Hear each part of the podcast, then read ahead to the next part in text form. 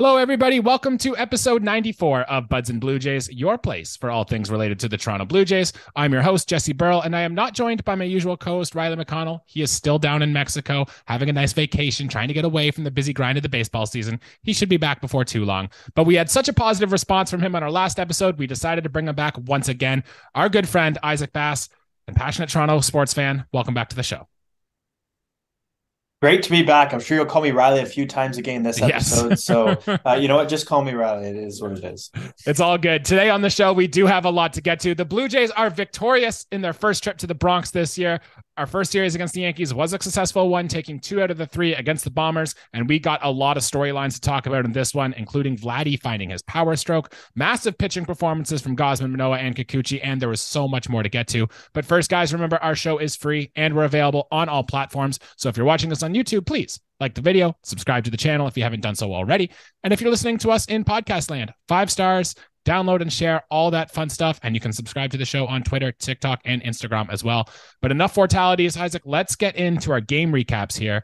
Game one, the Blue Jays won this game six to one. This was the Apple TV game. Jays set the tone early in this game with the leadoff double by George Springer, and Vladdy quickly followed with a two-run home run. Kikuchi gave up a Yankee Stadium special home run in the bottom of the second, but that was it as he was solid. And Brandon Belt had two hits and four RBIs, including his first home run as the Blue Jays were able to win this game with Trevor Richards, Yimi Garcia, and Eric Swanson holding the door out of the pen. Game two, the Jays lost this game three to two, and this was a great pitchers duel. Alec Manoah looked like he was back to normal in this one. Seven innings pitched, no earned runs, two hits, one walk, five strikeouts. The Blue Jays had base runners on all game, but they went 0 for 9 with runners in scoring position and could not find a clutch hit. Yimi Garcia gave up a single and then a two-run home run to Anthony Volpe in the eighth before Danny Jansen made things interesting, hitting a pinch hit two-run home run in the ninth. But Jordan Romano ran into a lot of trouble in the bottom half, faced four batters, didn't get an out, and ultimately the Blue Jays were walked off thanks to DJ LeMahieu. And game three, the game that happened just this afternoon, the Jays won this game five to one. Kevin Gausman was dominant in this one. Seven innings pitched, no walks, 11 strikeouts. Game was scoreless until the sixth when Vladimir Guerrero Jr. hit a two run home run, followed by Dalton Varsho getting his second home run of the season as the Blue Jays go back to back for the first time this year. Whit Merrifield and Danny Jansen had back to back doubles in the seventh for another run, and the Jays cruise to a relatively easy victory here. So after the series, the Jays record stands at 13 and 9. We're third place in the AL East, six games back of the 19 and 3 Tampa Bay Rays. So a lot of talking points in this one, Isaac. Where do you want to go first?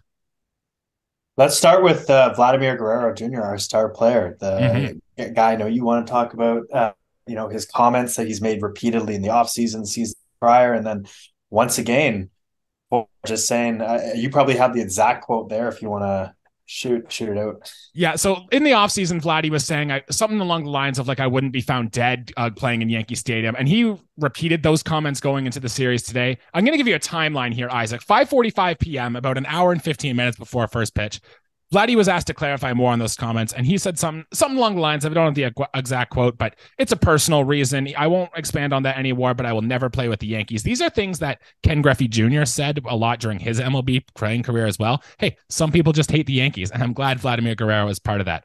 Let's fast forward a little bit. Let's go an hour and a half later, 7 11 p.m.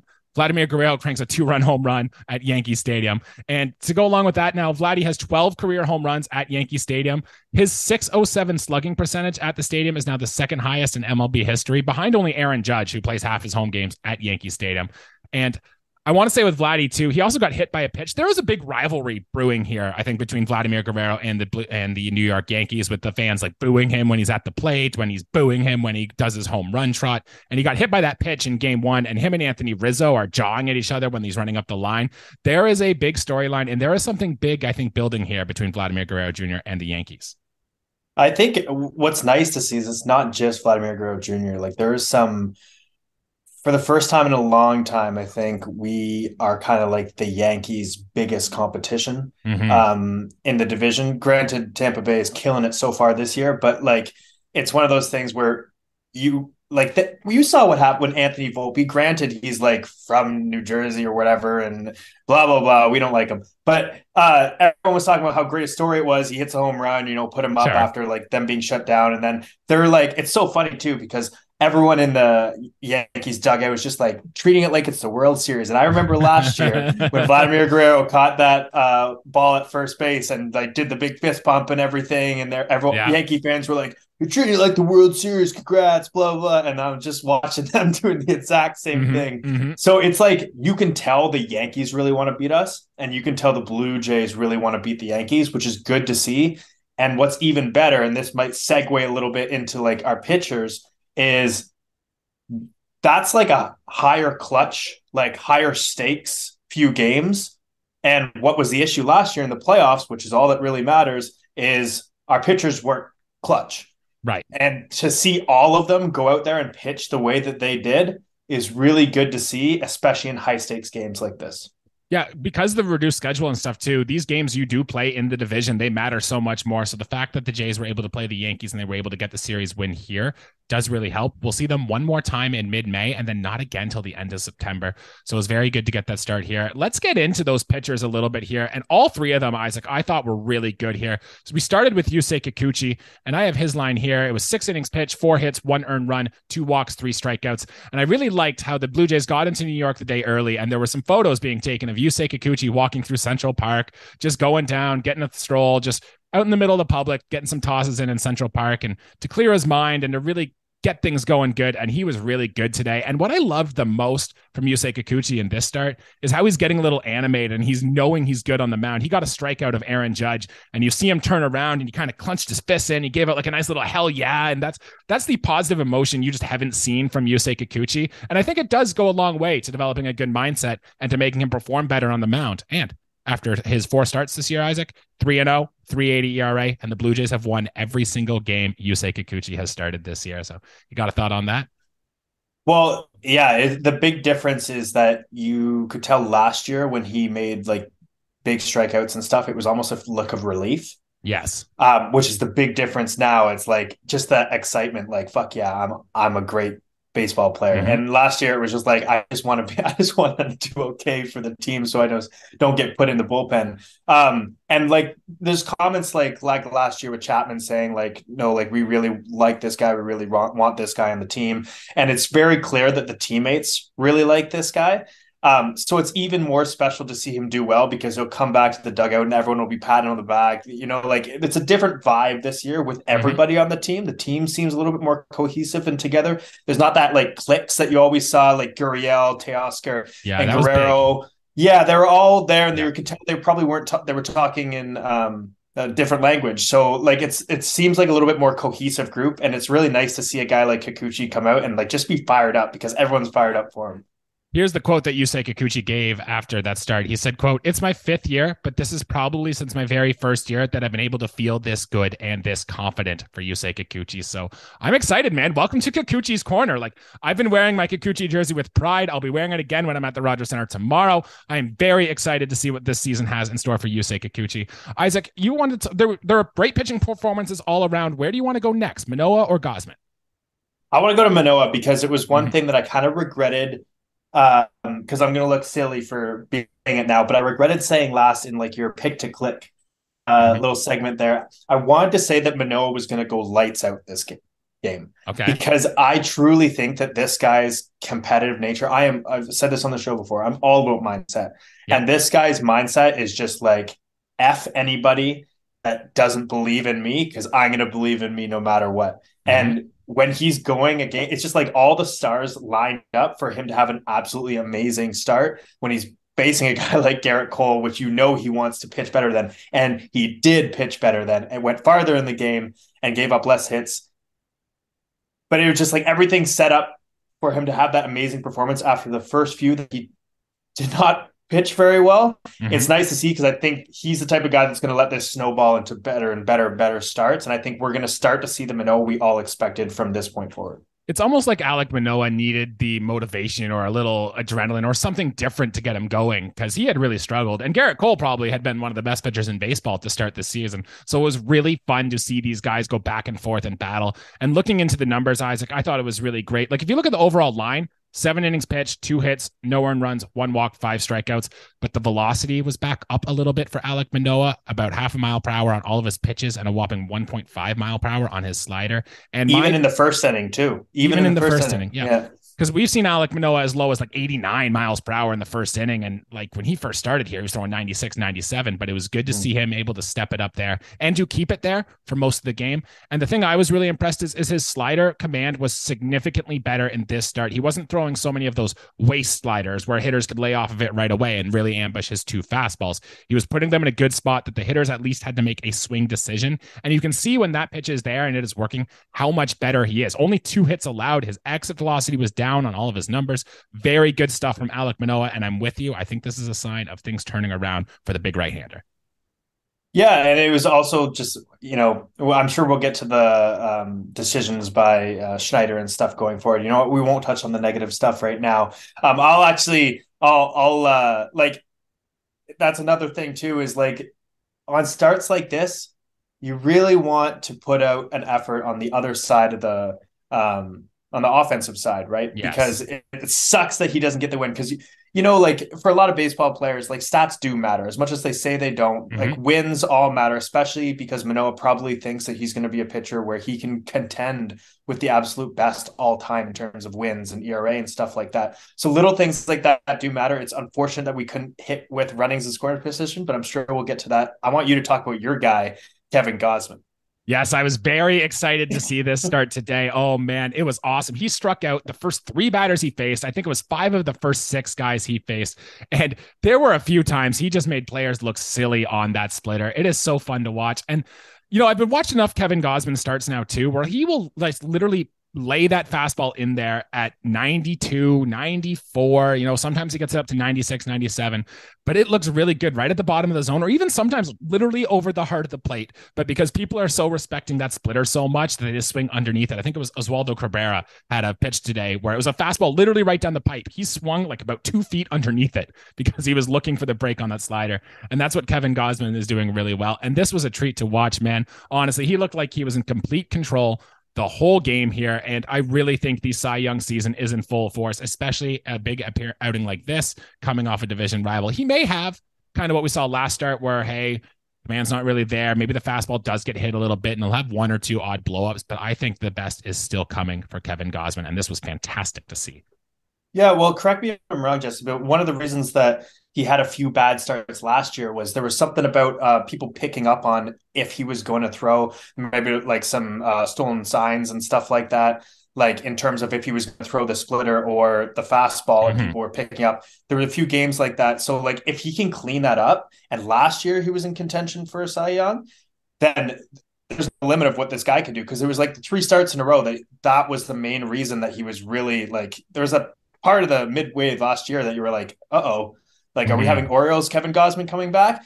But I I don't think that that is going to happen again, especially with his the faster delivery that he has to come with. It was really nice to see, but we both expected this. You know, like we, we did. We're, we did. We're the zero, the least worried about Kevin Gausman versus any of other other pitchers. It's just good to have that reassurance, right? After a bad start, that he can come back and he can have a good one here. Um, let's get into, I guess, the negatives we can go into here. And there were a few things, and Let's start with the decision to pull Manoah while we're kind of on the topic of our starting pitching here. And they did pull him after 85 pitches, and it looked like Manoah was cruising into the eighth. It was still a scoreless game at that time. You know, we brought in Yimi Garcia, and I guess these two kind of go hand in hand. We can kind of combine them into one. But Yimi Garcia did give up a single, then did give up a two run home run to Anthony Volpe there. And you know, I don't have Garcia's season numbers in front of me, but they're not good. I think his ERA is over six. Now his expected stats still look a lot better, but hindsight is 2020 and you do want to pull Manoah with a good feeling, making him feel good because you'd hate to see Manoah go in there to the eighth and then he gives up the hit and then the two run home run and now he's feeling down on himself going in. I guess you can combine the two and one. Isaac, do you have a thought on the decision to pull Manoah or Yimi Garcia's performance in this series? Um, I mean, I get what you're saying that you want to keep his confidence high, yeah. but he's going in against the end of the lineup. And the Yankees lineup, especially right now with some of their injuries, I mean, I believe uh, DJ LeMahieu was on the bench at that point um, because he came in after on a pitch hit. Yeah, mm-hmm. he pinch hit in the last inning. Um, it's one of those things where like he's going to be facing like Cabrera and like at worst like Volpe, you know, like Higashioka, like, like those guys. Yeah, I, I think I think he probably in hindsight 2020 Yimi comes in and he pitches awesome and we're not talking about it. But mm-hmm. I think it's one of those things where he's rolling like that. You give him a batter you go batter by batter right? Um I wasn't the biggest fan because I don't know what's going on with uh with Swanson if he has like some type of you know injury that he's dealing with or any anything that Schneider's apprehensive about but they haven't really used him that much especially because he was supposed to be like almost a setup guy expected to be for the team, and they bring in Yimi Garcia after he pitched the night before. Um, it was just a little little confusing for me, but uh, maybe they thought that because it's the end of the lineup that they could bring it. But that was just, you know, hindsight's always twenty twenty. But I was a little. I think that they should have left him in or brought in someone else out of the bullpen. Yeah, they used Swanson today, and they used him in game one of this series, and I think he went three up, three down in both of them. So maybe just a day off for Eric Swanson. He did go twice in the Tampa series prior to that too. So I'm not so sure. Where would you rank Yimi Garcia in the depth chart of the bullpen? Is he still like your number one setup guy, or has he been passed by guys like Eric Swanson or maybe Zach Pop or somebody else on this list? Uh, I think Zach Pop is a little premature to say that he's in the setup man high leverage thing. I think you can raise his leverage as it goes, but um, no, I'm not confident in Yimi Garcia being a setup man. Um, didn't I, I, remember in one of your previous episodes you were talking about like this new stat like Stuff Plus or something yeah, like yeah, that, yeah. and he's like really up there in the league. His fastball's very good in there. Yeah. Mm-hmm. Yeah, so I think you said it was like the second best pitch or something like that in all of baseball. I could have be thrown that. I, I thought there was something about that, but um, I I just don't. He has too many blowups to be like in a setup. Yeah, you want to be almost as confident as when your closer comes in. And right now, I am not confident in Yimi Garcia. I would like to see him be like in high leverage, but not your second guy in the bullpen. So for me, he's probably number four right now. I can see that. I think maybe his next time in, you might want to get him like when you're down a bunch, or maybe if you're up by six or seven runs, just to see if he can figure it out a little bit here. Uh, one hitter, I guess, that really kind of has disappointed us a little bit, and that is George Springer. He hit the double in game one of the series here, but he only went two for 14 in this series. And you mentioned before the show here that he is now hitting under 200 on the season. Now, we talked a little bit about George Springer was kind of our trendy pick to be kind of an underperformer so far this year, but he's supposed to be our third best hitter in this lineup after Bo Bichette and after Vladimir Guerrero Jr. And he just simply hasn't done that yet. So is it too early to have the George Springer conversation? Do you think, hey, it's a slump in April. Once the weather heats up, he's going to get going? Or are we genuinely concerned about the performance from George Springer here? Uh, I think he's not a under 200 um, batting average. Like no one goes off a cliff that much, especially right. after he was hurt last season and still batted better than he is now. So I and the question I think is how long can you have George Springer at the top of your lineup?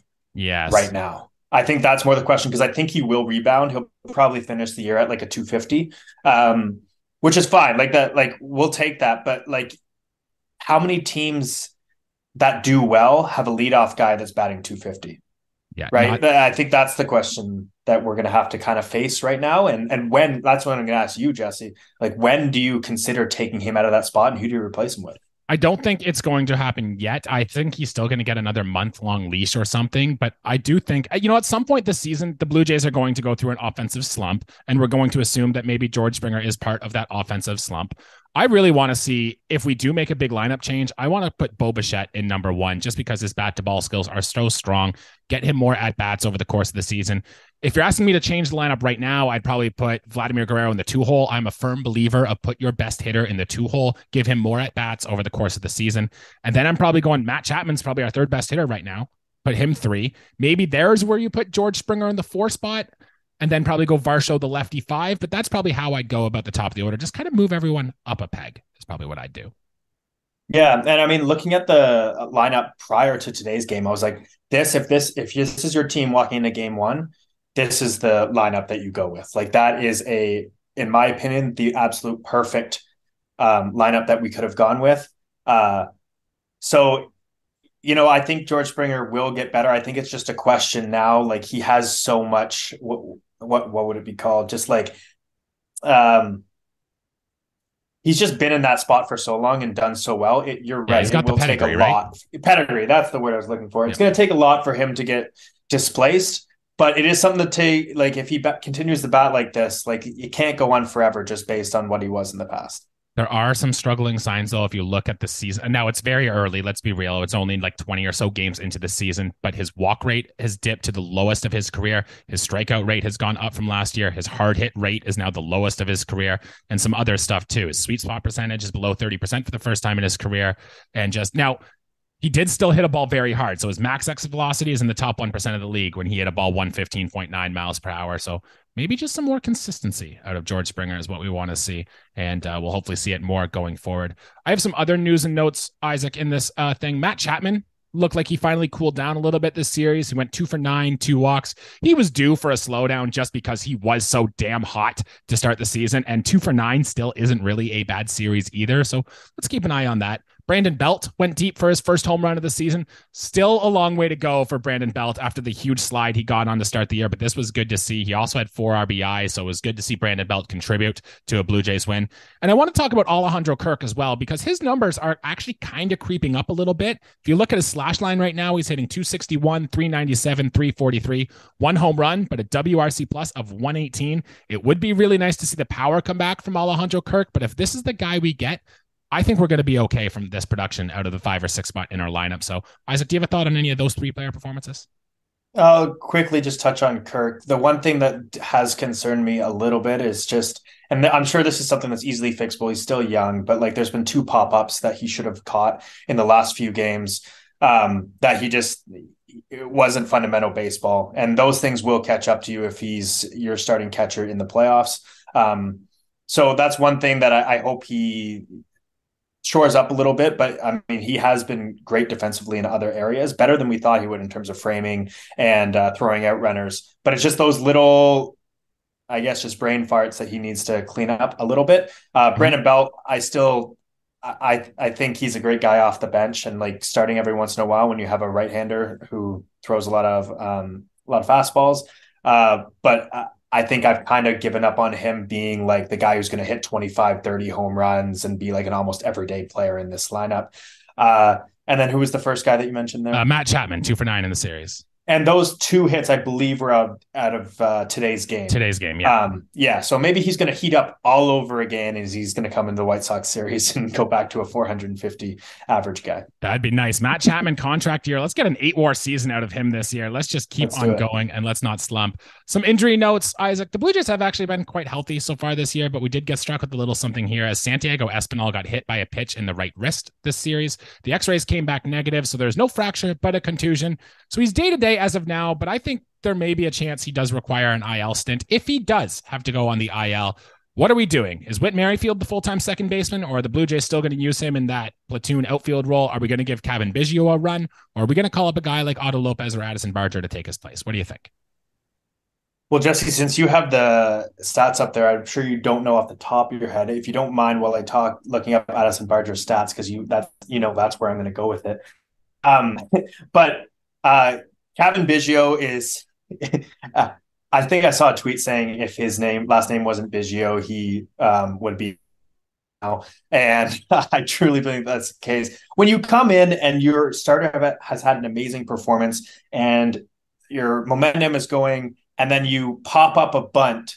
That what that hurt the runners. That hurt a lot. Yes. It it just like I mean to know your leash is running short, and you got it better than that. So little things like that, I'm not really okay with Biggio being your backup like utility infielder. I don't mind him if he's like your third guy. If you have like a Merrifield, Espinal, and then Biggio, mm-hmm.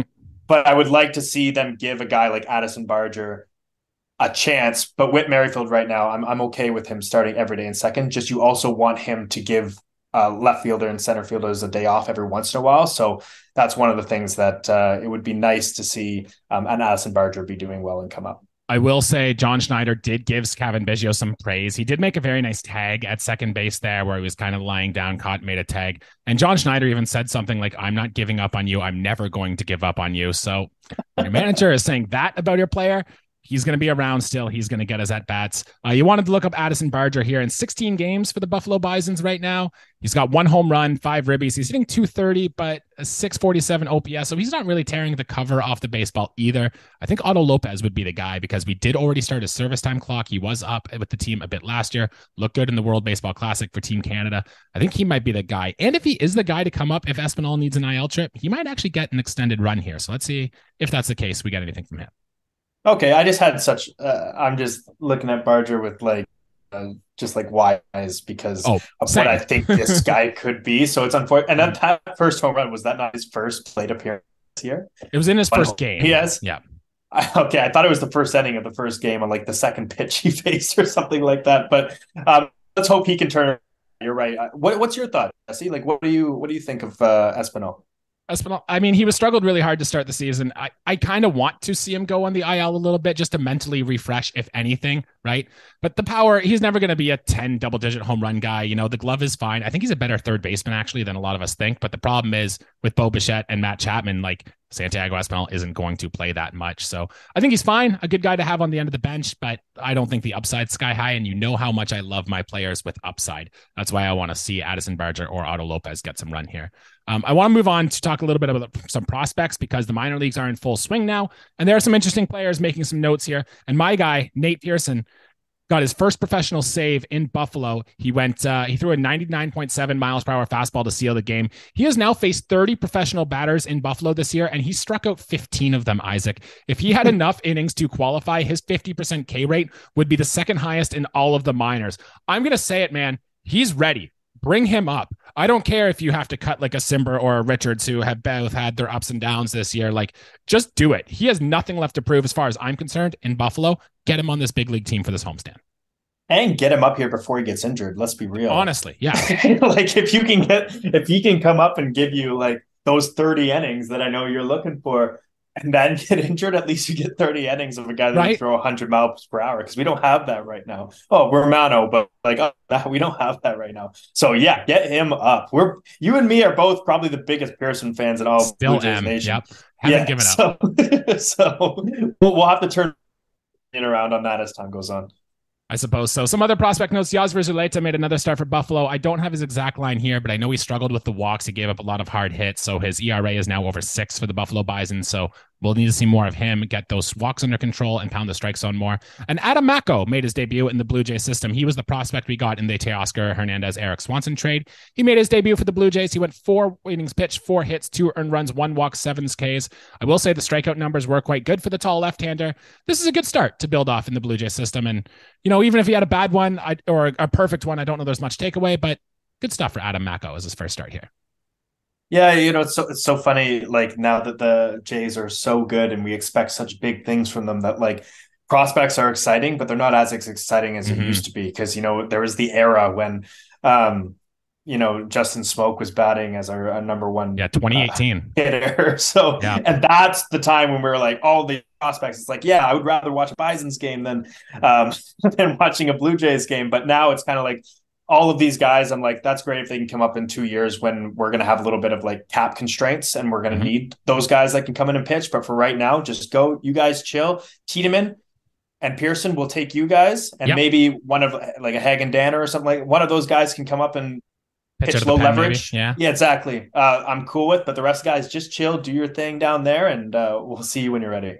Yeah, or maybe we'll ship you off at the trade deadline to get us a good prospect back or a good player back. We will wait and see, but keep doing your thing there. With that being said, Isaac, the Blue Jays return home. We have a six game homestand. And the first, we welcome in the Chicago White Sox and our probable pitchers for this series Chris Bassitt against Lance Lynn in game one. Game two, we'll have Jose Berrios against Mike Clevinger. Game three will be Yusei Kikuchi against Michael Kopech. What storylines are you watching for in this series? Do you have a pick to click? All that fun stuff. Maybe throw out a prediction. What do you got for us? Well, we've had five straight really good starts from our starting pitchers. Mm-hmm. Um, I would like to see two out of our three continue that trend. I think one of these guys is going to f- fall back down to earth a little bit and maybe like regress. I hope.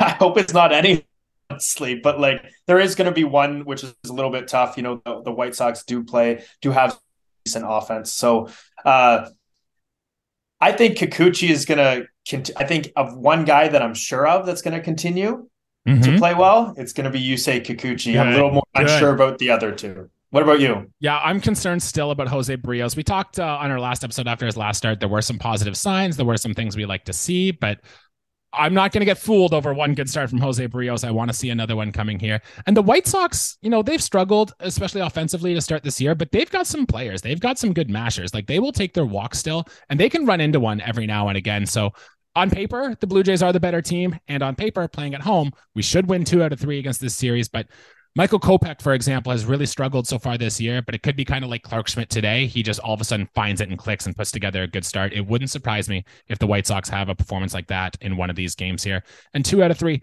My pick to click, I guess. I want to say Alejandro Kirk was my first instinct, but I'm going to go. Let's get Dalton Varsho on a little bit of a heater here. He has struggled a little bit. He did hit a home run late in the in the last game here. Let's see if he can put together some extra base hits and have a good series here. What are your thoughts? Yeah, you know, Dalton Varsho, as I said earlier in the season, is I think he's going to turn into being my favorite Jay. I still have so much Mm. faith in this guy. And I think it's just from looking at him and seeing like the exact body type of uh, Trout, um, even the same facial structure, like that. Really, and- honestly. yeah. So I just, I, I think he also has a really good mindset and he has like a good heritage coming down. Like his dad was the same type of ball player. Um, so, you know, I, I totally agree with that. I thought I'd like to see Varsho um, start to be at the start of the season. He was looking like he could be like a 300 hitter, and then he's kind of regressed. But I would like to see that back up. And the strikeouts are still an issue. Other teams know that you can easily put in, um, you know, a left-handed pitcher against him, and he's Yeah. not going to hit very well. So that's tough. But I would like to see him improve on that. But yeah, Dalton Varsho. he's been swinging through a lot of fastballs up too, which I would like to see him either lay off those pitches or find a way to foul those off. And if you can do that, I think he'd be in a better spot. But Isaac, that's all I got. I think good things for the Blue Jays here. I want to keep the momentum going. I want to have a winning homestand here. I want all that stuff out of the Toronto Blue Jays. Is there something else you want to add before we call our an episode here today? I want to ask you a little trivia question. I'm all ears. What you got?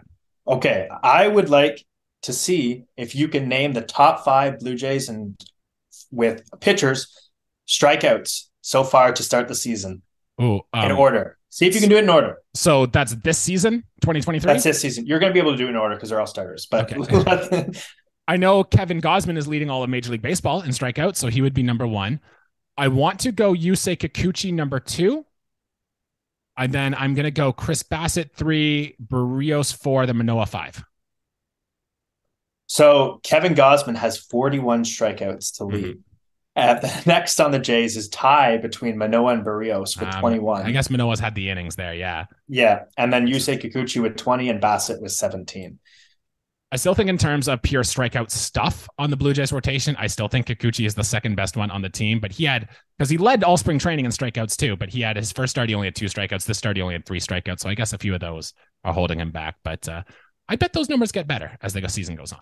I think so too. I liked your guys' little hot take at the start, saying that he might have the absolute best strikeout per innings rate in the entire major leagues, and he might be up there.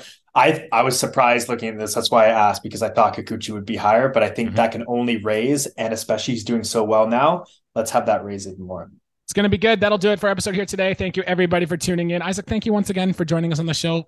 Feel free to come on anytime, honestly. Get you on, on here with Riley and stuff as well. Um, again, once again, you can follow us on Twitter, Instagram, TikTok. Please subscribe to the channel, like the video on your way out if you haven't done so already. And we got a lot more stuff. Doing this twice a week as we get through the regular season and a big series coming up against the White Sox. Until next time, guys, we'll see you then. Thanks for watching and let's go, Blue Jays.